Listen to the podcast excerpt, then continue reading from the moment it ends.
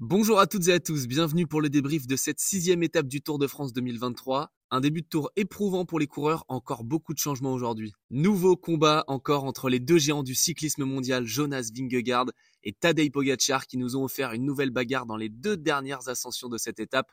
On va y revenir dans quelques instants, mais c'est incroyable. Départ ce matin de Tarbes, 145 km jusqu'à Cotteret-Cambasque.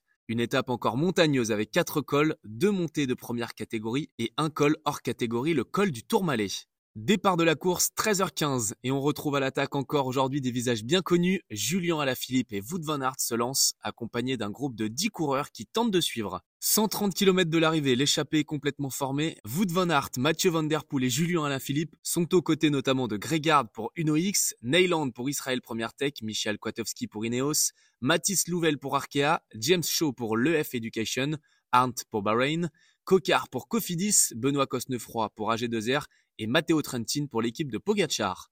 Cinq coureurs partent pour rejoindre l'échappée. L'ancien maillot à poids Nelson Paules pour l'EF Education est présent, Casper Asgreen pour la Soudal Quickstep, Olivier Nassen pour la G2R Citroën Team, Anthony Perez pour Cofidis et Ruben Almeida Movistar. 20 coureurs échappés, dont 5 Français. Premier col, l'Américain Nelson Paules, ancien maillot à poids, prend 2 points au sommet. Déjà 50 km de parcouru, le sprint intermédiaire approche. Il est remporté par Brian Cocard, le français, sans contestation. Il récupère 20 points pour ce classement du maillot vert. Il compte désormais 46 points de retard sur Jasper Philipsen, double vainqueur d'étape sur cette édition. Le peloton passe sous l'arche verte avec 3 minutes 11 de retard sur l'échappée. Il fait chaud sur les routes du Tour, 27 degrés dans la montée du col d'Aspin. À l'arrière du peloton, comme la veille, le sprinter Fabio Jacobson est distancé le premier. Il est accompagné par trois équipiers. Mark Cavendish, le sprinter, est aussi lâché, lui aussi accompagné par des équipiers d'Astana. Déjà à la moitié de l'étape de parcouru, la Jumbo-Visma décide de prendre les commandes du groupe maillot jaune. Dans l'échappée, Brian Cocard est lâché, tout comme Anthony Perez, Casper Asgreen, Nikias Arndt et Matteo Trentin sous l'impulsion d'un Wout van Aert surpuissant. Ils ne sont plus que 14 dans l'échappée avec 3 minutes d'avance sur le peloton dans lequel ne figure plus le maillot vert Jasper Philipsen. Passage au sommet du col d'Aspin pour les échappés, l'américain Nelson Paules continue sa course au maillot de meilleur grimpeur il prend 10 points en haut du sommet. Il est pour l'instant virtuel, nouveau maillot à poids. 50 km de l'arrivée, les coureurs arrivent dans le col du Tourmalet. Les échappés comptent 4 minutes 24 d'avance sur le peloton. Ils attaquent 17 km de montée à 7,3 de moyenne. Ils ne sont déjà plus que 9 à l'avant avec un Wout van Aert qui impose un tempo très solide. Julien Alaphilippe est le dernier français dans l'échappée. Le jeune espoir Mathis Louvel est lâché. Le premier coureur bien placé au général à lâcher le peloton maillot jaune, c'est Michael Wood. Il était 11e ce matin au classement général. Les Jumbo-Visma de Jonas Vingegaard roulent fort en tête et accélèrent encore dans le col du Tourmalet. Après avoir lessivé le peloton avec un rythme fou, attaque de Jonas Vingegaard à 1,5 km du sommet, Pogacar tient la roue et semble confiant.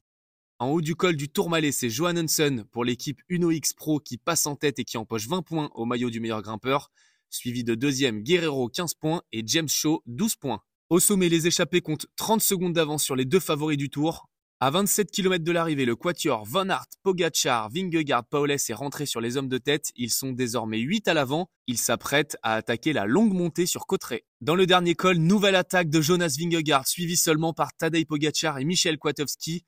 À 4 km du sommet, le coureur de l'équipe Ineos Grenadier essaye de résister, mais c'est trop difficile. Les deux favoris Vingegaard et Pogacar s'envolent. Nous avons pu voir sur le bord des routes du Tour un public très nombreux aujourd'hui et nous avons vu la situation inverse par rapport à hier. L'équipe Jumbo-Visma supérieure avec Jonas Vingegaard a été pris à son propre jeu dans les trois derniers kilomètres de cette étape. Vingegaard mène, Pogacar ne relaie pas, il reste 3 kilomètres avant l'arrivée. Et c'est parti, attaque de Tadej Pogacar, quelle surprise Après avoir été distancé hier, Tadej Pogacar, le Slovène, est en train de s'envoler dans ce dernier col. Quel suspense et quel début de Tour de France. Ça y est, Pogacar s'impose avec panache à Cotteret-Cambasque avec la manière des plus grands. Un point sur le classement général du tour avec le maillot jaune pour le tenant du titre, Jonas Vingegaard. Derrière, le deuxième, Tadej Pogacar, vainqueur du jour, est à 25 secondes. Jay troisième à 1 minute 34. Simon Yates, quatrième à 3 minutes 14. Carlos Rodriguez, cinquième à 3 minutes 30. Premier français et septième du général David Godu pour la FDJ à 4 minutes 03 de Jonas Vingegaard. Romain Bardet est huitième pour la DSM à 4 minutes 43. Nelson Paules reprend le maillot à poids de meilleur grimpeur devant Félix Gall, le maillot vert toujours sur les épaules de Jasper Philipsen et le maillot du meilleur jeune pour Tadej Pogacar. Un début de tour exceptionnel, beaucoup de bouleversements, ça promet une belle bagarre pour la suite.